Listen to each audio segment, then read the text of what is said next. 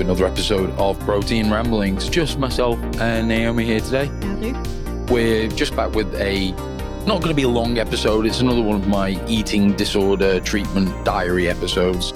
Now, the original uh, intention was to do one a week. Every weekend I came home from the treatment center. However, we didn't end up doing one last week for good reasons. Mm-hmm. I was luckily part of the treatment involved me getting my COVID vaccine. yeah.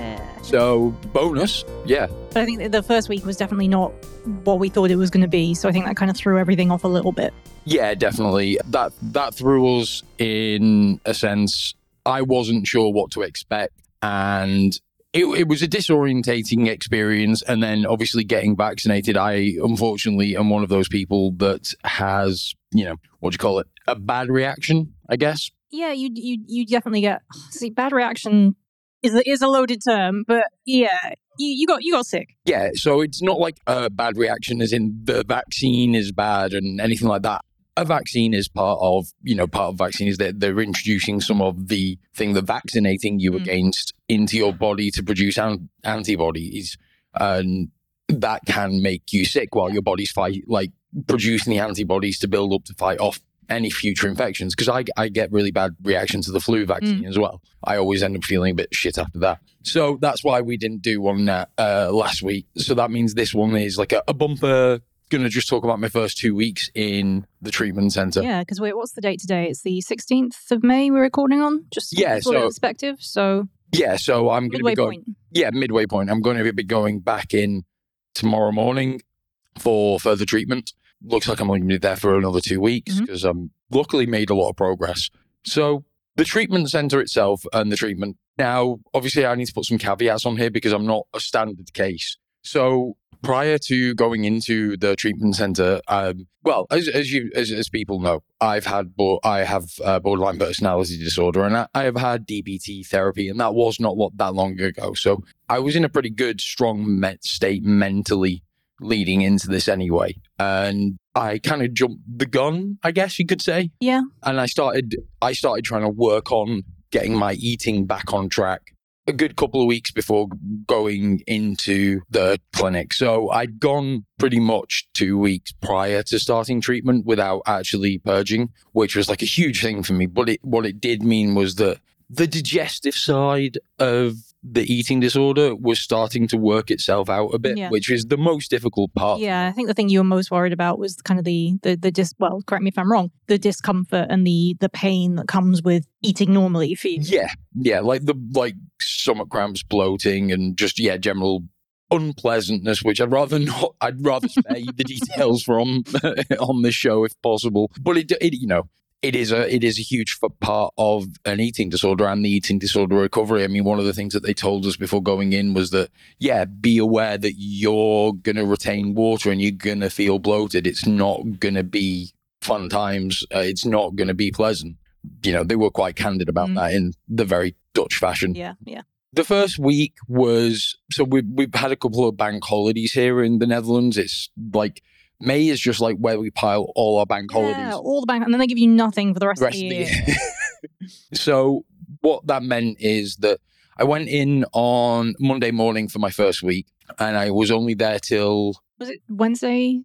Yeah. I, or was it no, Tuesday? no, Tuesday because Wednesday was the the holiday day. Yeah, yeah, yeah. So I I only actually spent two days in the clinic in my first week, and then I didn't end up going. We were supposed to go back in on Thursday, but I didn't end up going back in because of my uh, getting ill or a little bit sick from the vaccine. Like everyone was kind of confident that yeah, it's just standard side effects of a vaccine. But given the scenario and everything, it's like we reasoned it was safer for me to not come back in just on the off chance that I was sick, sick, and I passed it around mm. because it's a fairly enclosed environment. So the clinic's kind of laid out in what is effectively an office block, really. And they've kind of jerry fitted the floor to have rooms in there. The rooms are literally just a room with a mm. bed and a wardrobe, and you've got a bathroom in there. And they lock the bathroom doors during the day, so you can't. You have to ask to use the bathroom. But I think like by day one, I'd already ha- I'd already like picked the lock because I, like they're they're running like half patient capacity. Mm. Which makes me, cause, but I don't think they're running half staff capacity, which makes me want, because like the whole idea is that if you need to use the toilet during the day, they unlock it overnight. But if you need to use the to- toilet during the day, you have to go and find one of the socios. They're called, they don't apparently have a English translation Yeah. for this, but effectively, I think it's like social workers, psy- psychologist type thing. But yeah, you've got to go and find them and they'll come and unlock the bathroom for you. And I was busting for a P and couldn't find one anywhere. So I managed to figure out how to hack, like, pick the lock because I'm a nerd well. Mm. Um, just using my vape tools. Hashtag vape, vape life. Literally just um, a small Allen key and my ceramic tweezers, and yeah, pick the lock. Fine, no problem. So that aside, the main bulk of the the treatment for me has been giving me an eating regime uh, and very strict controls over my eating. So we're given like there's very strict timeline for the day in terms of eating. Breakfast is from 8.15 till 8.30 and you can't arrive late. If you arrive late, you have to wait till everyone else is finished because the, there's a whole thing of not disturbing and minimal disruption during eating time because it's very, very stressful for some Yeah, people, yeah, which makes is sense. understand, Mhm. completely understandable. You're not allowed to really, well, you are allowed to talk and have conversations. And this is where it's been a bit challenging for me. And I'll come into it a bit more, but obviously everything's in Dutch and everyone there is Dutch and I don't speak Dutch. So it's, it's problematic, but I'll talk a bit more about that in a minute. So yeah, we have breakfast from 8.30 to 8.15. Then I'm sure you have it from 8.15 to 8.30.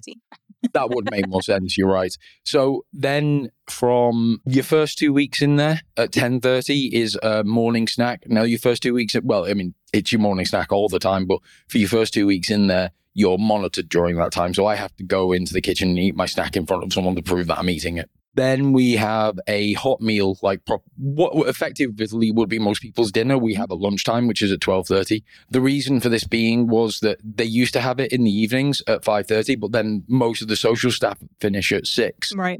and it left people very vulnerable Mhm. because it's it's the hardest meal of the day. So they moved it to lunchtime, and it makes sense. Mhm.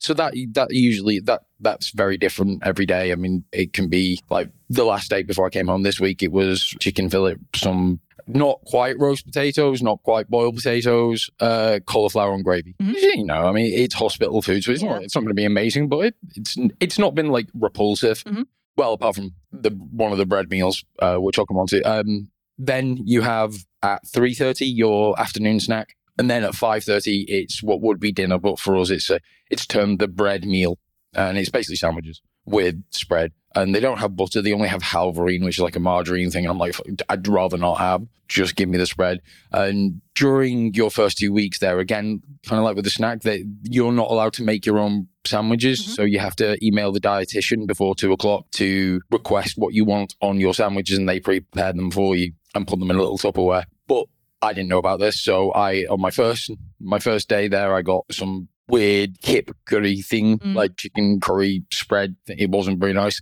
And then even though when I was back this week, I specifically said, just give me the tuna spread because I'm always like, it, it's it's as inoffensive as it possibly Yeah. can be. I still managed to get one sandwich with this weird onion pickle yellow. It wasn't nice. Yeah, it doesn't sound good. I like pickled onions, and this was not nice, especially not on a sandwich. Like if you're gonna have pickled onions on, pickled onions on a sandwich, it's got to be like with ham and cheese and yeah. Well, I- like, I, yeah, you know, I love the Netherlands, but the Dutch put some weird things on their bread. Dutch just Like, don't it. American. Yeah, I. What is that? It's an option that we have there. It's it's basically raw meat in spread form. Gross. It is. That's the main structure of the day. Now, there for for the Dutch speaking, I wanted to say customers, but that's not the right word. the Dutch speaking patients, Mm. there is group therapy, through uh, group therapy sessions throughout the day. Like I also have blood tests once a week to check like liver function, calcium levels, or potassium, I should say. And there's a meeting with the doctor because the doctor like uh, give me sleeping tablets and uh, Valium for my back. So, and there's a weigh-in once a week. You have to be weighed once a week, which some people obviously get have real problems with. Me, not so much because it's never. Re- although it used to be a weight issue for me, it's not anymore. Cards on the table, I've I've made some pretty good progress. That's the the majority of the day is the the the cycle, and then you've got your room, and your room is pretty barren. Now, some of the people there who are you know, obviously severely malnourished. They're they're on a, like a restricted movement schedule, so they can only like move for up to thirty minutes a day because It's all about refeeding kind of thing. And I'm not sure if that applies to me or not. No one's clearly stated one way or another, but no one stopped me going out to vape. Yeah. So I'm not I'm not going to question it. But yeah, it was it was a weird first week. Only being there two days and Mm. then coming back. I was very lucky that like I'd done that kind of like build up before going in because it made that that first week, even though it was only a couple of days, getting the eating plan was a huge thing. So I was able to follow that once I got Mm, home. Yeah, yeah. and you know like i've been really successful. I've not slipped. Yeah i've not faltered. It's been hard. It's been difficult. Probably not as difficult as it is for a lot of other people out there. And i think that is partially because of my dbt therapy putting me in a really good place mentally where i was like i was ready and really willing and wanting to fix this Whereas I know for some people, like, yeah, they recognize that they need to fix it, but it's you're, you're still not at that point, even though like your body's at that point where you Mm. have to fix that mentally. Your mind, Yeah, it's the psychological component, isn't it? Yeah. Yeah. I, I can I completely understand. I can completely understand that because it's it's a huge psychological hurdle to have to get over. So the treatment center, like yourself, it, it, it like I say, it was converted office block, and one of the downsides of that is means that there's air conditioning in the room that can't be turned off. So God, have I been cold?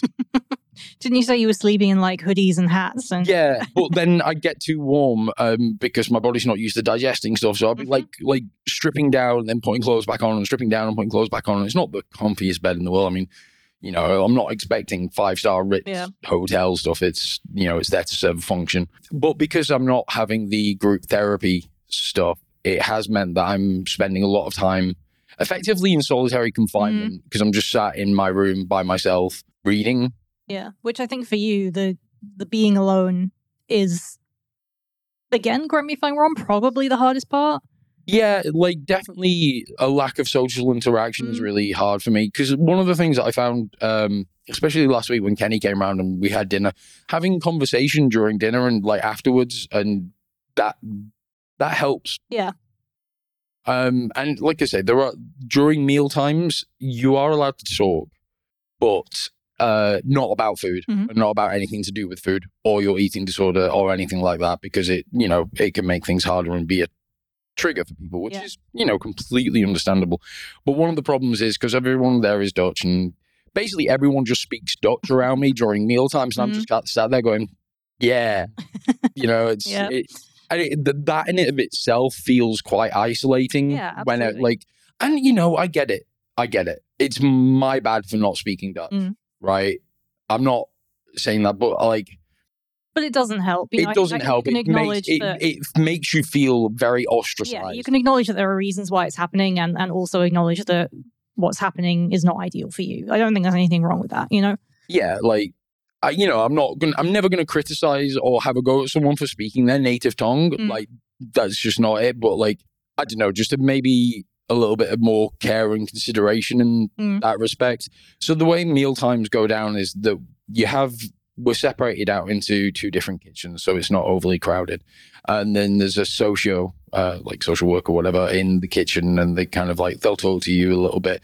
And the th- main thing that there is that they're to ask at the beginning of each meal, what's your objective for this meal? Mhm. Now I know for people with anorexia and things like that, you know, the setting an objective for the meal is really useful. But for me, the problem was never with the food going Mm. in; it was with it staying Yeah, in. yeah. So the objective for me doesn't happen until after the meal. So I never really had much to say. Mm. So it basically just has boiled down to me every time they ask that question is just read book, eat food.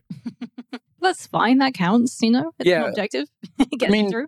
Like the big thing for me in the first the first week especially was distraction after eating, having something to focus on.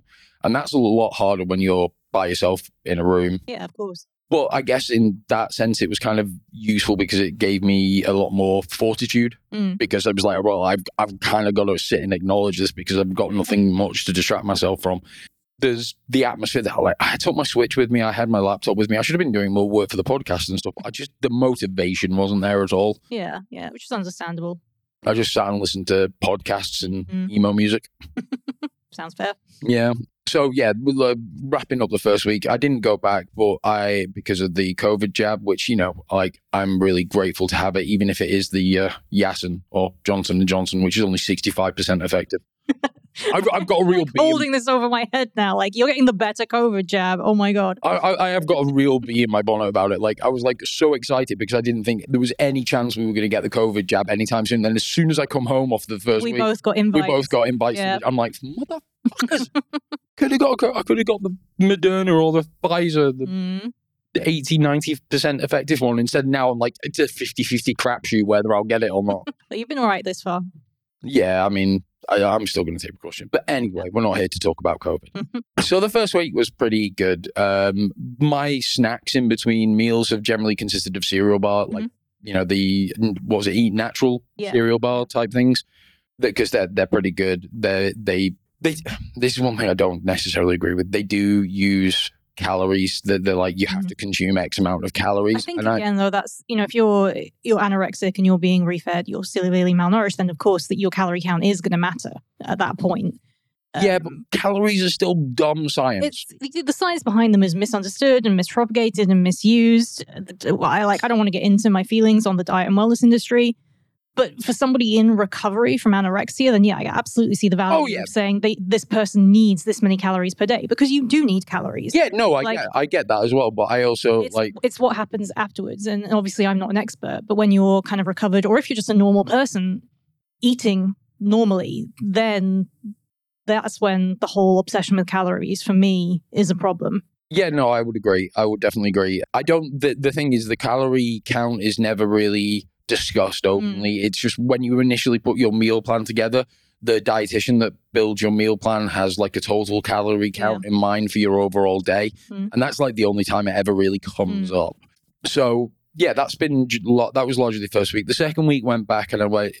So the weeks generally begin on a Sunday night. So we go back on a Sunday night between seven thirty and eight thirty. I ended up going a lot back a little bit later, but luckily he's a really cool old uh, older guy that works the night shift. He's really easygoing, really sound. I just kind of messaged him and was like, "I'm going to be late because I was doing mastering on the podcast and it was going very badly because Adobe Audition, fuck that thing, man. I've switched wholly over to Reaper now." Um, so yeah, that I I, I ended up going back late Sunday night. So I got back I got there about half nine, I think it was Mhm, in the yeah, end would- Sunday night. Just got went in there, went straight to my room, pretty much crashed out not long after I got there. Then start you start start the fresh on the Monday morning. Now again, we had another bank holiday this week, Yeah. which was on the Thursday, Thursday. yeah. So I was only there from Monday, well, Sunday night to Wednesday Wednesday? afternoon. Um, and yeah, again, it was largely me sat in my room by myself. From what I like, I've, I've talked to some of the other patients in there. From what I can understand, the group therapy is really beneficial for them, mm-hmm. and it is really good. It, and you know, there- was someone was saying like it's a shame that you can't do Yeah. it because you might I probably would get something from it. But by the same token, I've done really well to the point where I'm quite lucky now that I'm not actually going to be going back for a full week at all. We've agreed that next week, when, well, well, I'll go back. I'm not going back Sunday night. I'm going back Monday morning, Mhm. and I'm coming home on Wednesday, and that's going to be the same for the remainder of the two weeks. And the chances are we're going to obviously review each week, but the chances are I'm not going to need to stay in there any longer than four weeks.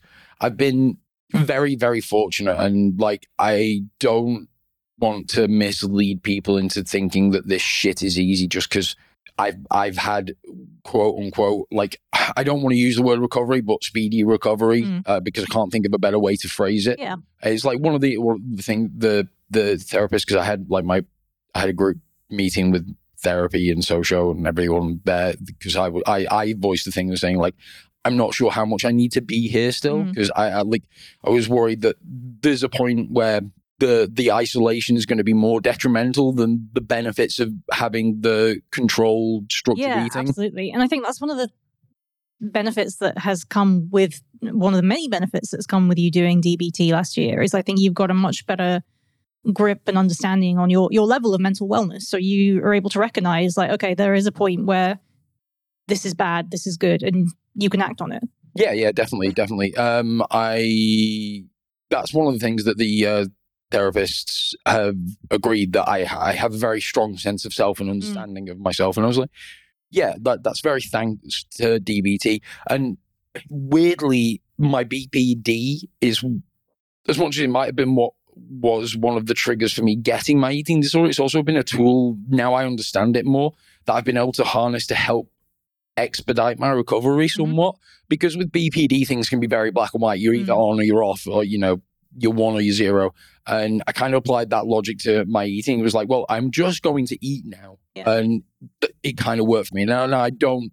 This is not going to be the same for everyone, believe me. And I, I I'm I'm very, very fortunate that I, all this has happened at just the right time where I'm in the right headspace to really embrace it and move forward with it because, you know, I've struggled with this for 10 fucking Mm. years. So it's not like I- it's it's been a kind of, oh, I had an eating disorder for a few months and, oh, I'm better now. No, no, this has been 10 years of fucking working. And yeah, and this is not the first therapy that you've tried either. You know, it's uh, it's it's not like as with anything, there is no overnight success, right? No, there's a lot no, of work behind that overnight. So. Yeah, I, I get what you mean. You don't want to kind of give the impression that you just kind of walked in and, and snapped No. your fingers and fixed yourself, which is not what happened. Uh, you did have a lot of tools already. I think it was just you weren't utilizing them because there wasn't the mm, I need- incentive to do it. yeah, I needed an impetus, like an inciting factor to Yeah. actually really address the eating disorder because the where I was at was just very much a habitual side of things. So, like, my eating disorder progressed a lot over the time of those 10 years because obviously I, I've, even though I've not been able to find professional help up until now, I tried myself to combat it as best as I could. So, over the course of 10 years, my eating disorder morphed from what was started off as a very typical bulimia pathology, I guess, Mhm, for want of a better word, uh, with the very prevalent binge and purge cycles.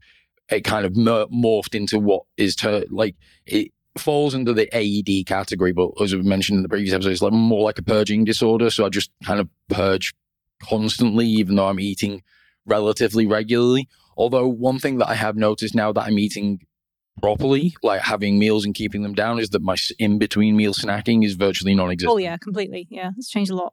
including our shopping bill. Yeah, and I mean that was an almost immediate effect as well. Yeah, well, it because I've discussed this a lot with the therapist there, and it's because you know my body is full. I don't need to be eating all Mm. Yeah, the time exactly. because I am not actually hungry yeah, anymore. your body's doing what it needs to do in, Yeah. in a normal, natural way, which is something you.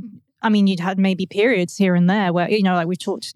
Have we talked on the podcast when we were in Japan on holiday? Generally, you didn't have any problems. Yeah, I mean, generally, I, a lot of that I put down to the way you eat in Japan. Mm. L- l- small, pe- small cut portions over long periods of time. That's that that favors Yeah. um, my particular flavor of eating Mm. disorder. I And also, we were moving around a lot, so you know, you had th those distractions Yeah. immediately. but uh, yeah, so it's the first two weeks have been challenging. Less from uh, like there has been challenge from an eating side, but it's been more kind of an environmental challenge, which in of itself, I guess, is kind of good in a way because what that environmental challenge has done has fortified me even further. Because it's like, okay, if I can do this in this environment, then I can do it in my comfortable home environment easier in Yeah. theory. And thus far have proved so.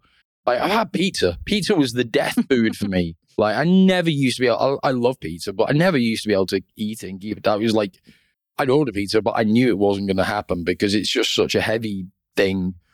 But no, I've had pizza twice now Mm. since mm, we ordered a burger last night and Yeah. I had loaded fries with bacon and cheese sauce and I kept it all down, man. Mhm. But so that's that's it. The thing I think that was a real twist for me, like, or you know, like the how different I felt physically Mm. was so noticeable, Yeah. so fucking quickly. Yeah, completely. Yeah. From an outside perspective, like I, I can see the difference in you in terms of energy, mood, how much you're sleeping, you know, all that kind of stuff. Yeah. It, so I can only imagine how you, as the person, feel. Yeah, I mean, my sleep's still not great because you know insomnia is not necessarily tied to mm. my eating disorder. But what is a lot better is the the fatigue that I would have Yeah. I was constantly struggling with.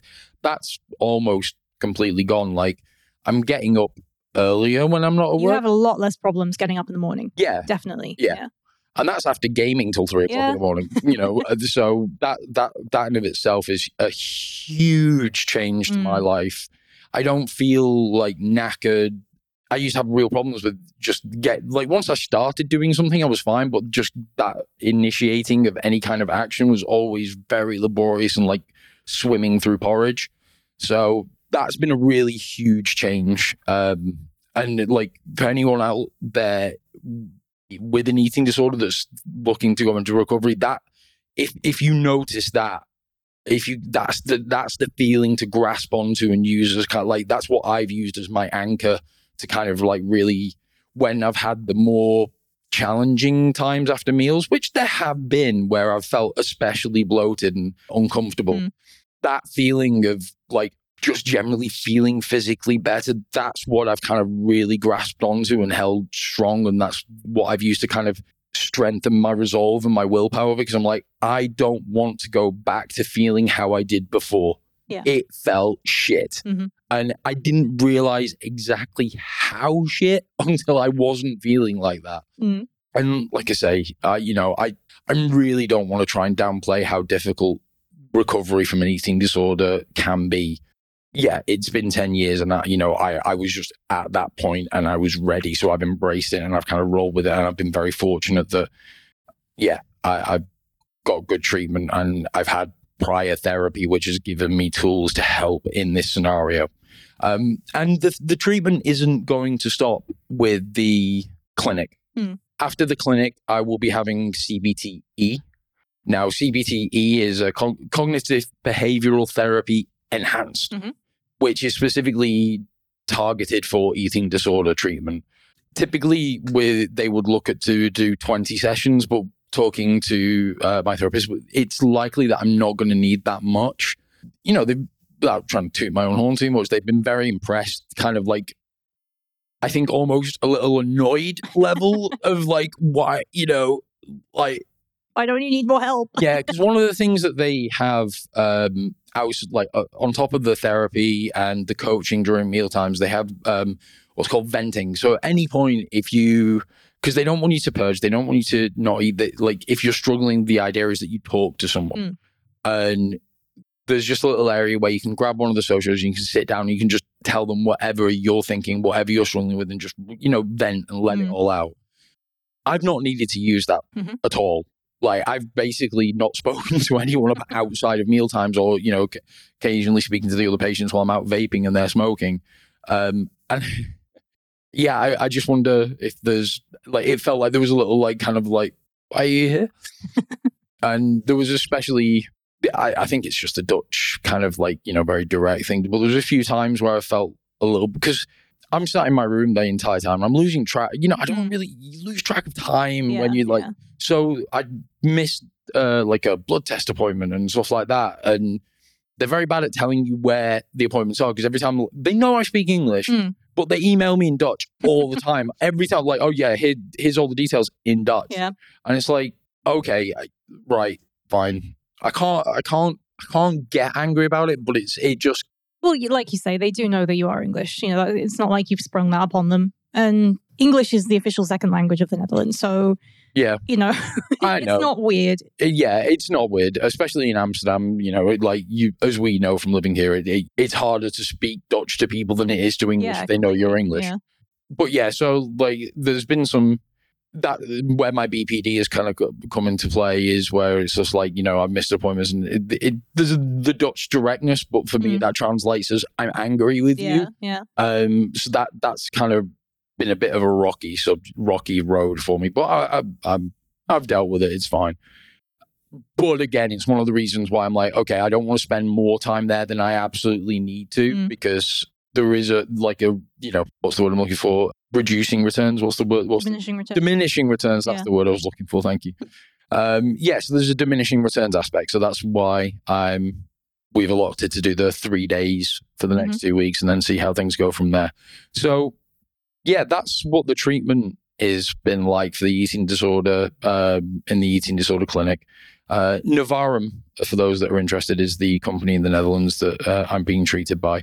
They they're doing they do really good work, and they are like I think for especially for those that are able to take a part of in the group therapy, it's a really good environment. They are very supportive. Like they allow you, you know, you can decorate your rooms because they've got pe- they've got people that have been there for like twelve mm-hmm. weeks, which I think is the maximum you can stay there for. So yeah, you're allowed to decorate your room. You have this obviously have the same room the entire time you're there. You come home with your key, so when you go back, you can just go straight into your room. I've done fuck all with my room. It, I've just got a little Bluetooth speaker in there, so I can listen to music and podcasts, and that's Mm. it. The biggest the biggest problem is just they don't, you can't turn the aircon off. I hate it so much. My nose is a wreck. But other than that, I, they, they are doing like really good job, and it's good that they've been able to continue to treat people even throughout COVID. Yeah. and that you know, e- even if it is the shitty one, they're they're offering the vaccines. Well, I mean, it makes sense if you don't know how long someone's going to be there, right? Like you may not see them again in in a good time frame for a second jab. So a single shot makes sense. Yeah, yeah, definitely. And you know, any vaccine is better than no vaccine, Exactly. I guess. So that's not going to dilly dally and do too much on more on this. I just kind of want to update people and let you know what's been the progress so far. Um, the other aspect, actually, that I should have mentioned uh, before we go is the one of the key parts of the recovery is that you have to keep an uh, eating diary.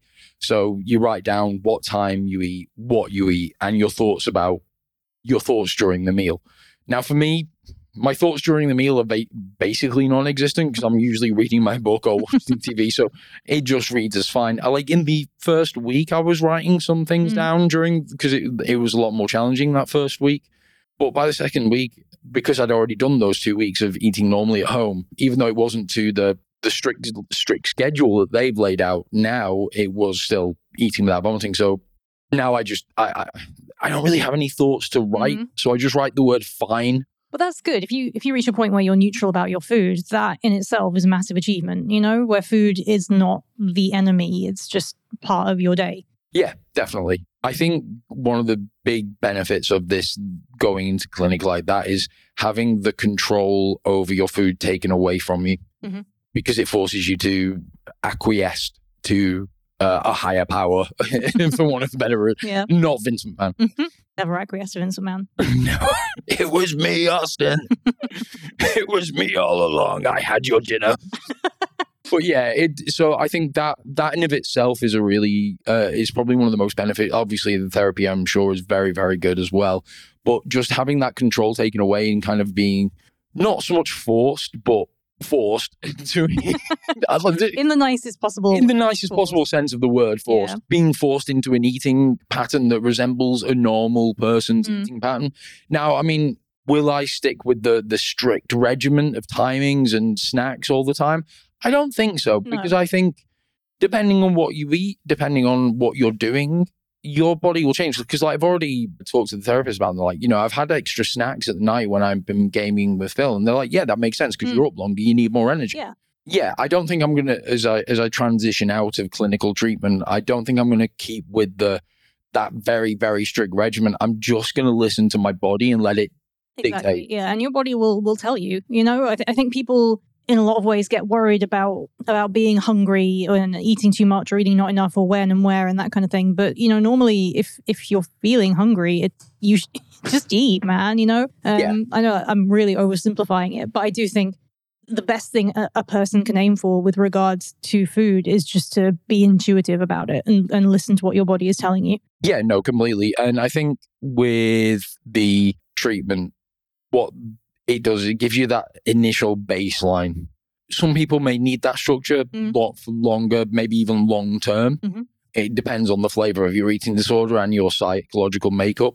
But I think there there will come a point for everyone in recovery where that that structure should be removed, and you Mhm. should rely on a more intuitive eating if you if you- if you feel ready to. I don't think that it should you know you shouldn't force yourself into it if you if you feel like it could cause relapse but yeah it for me myself i think I, i'm already feeling that i like I, when i've been at home i'm cutting out a snack Mhm. because i just don't feel i don't feel hungry Yeah.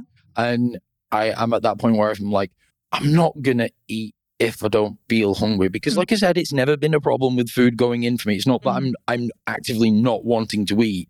I'm keeping food down now, Yeah. so it's like my body probably just doesn't need as much right now. I don't know. Mm. Like I don't know, but I'm just listening to my. I'm trying to listen to my body and like if my body says, "Oh, you, you know, I get, I'm hungry," and it, the trick is determining hunger versus boredom. Yeah.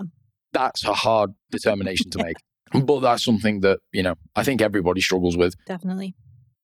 I know I tried to wrap this up like 10 minutes ago and then I got onto another side topic, but it's a, it's an interesting experience to go through and it's been very beneficial and helpful. But that has been the first two weeks.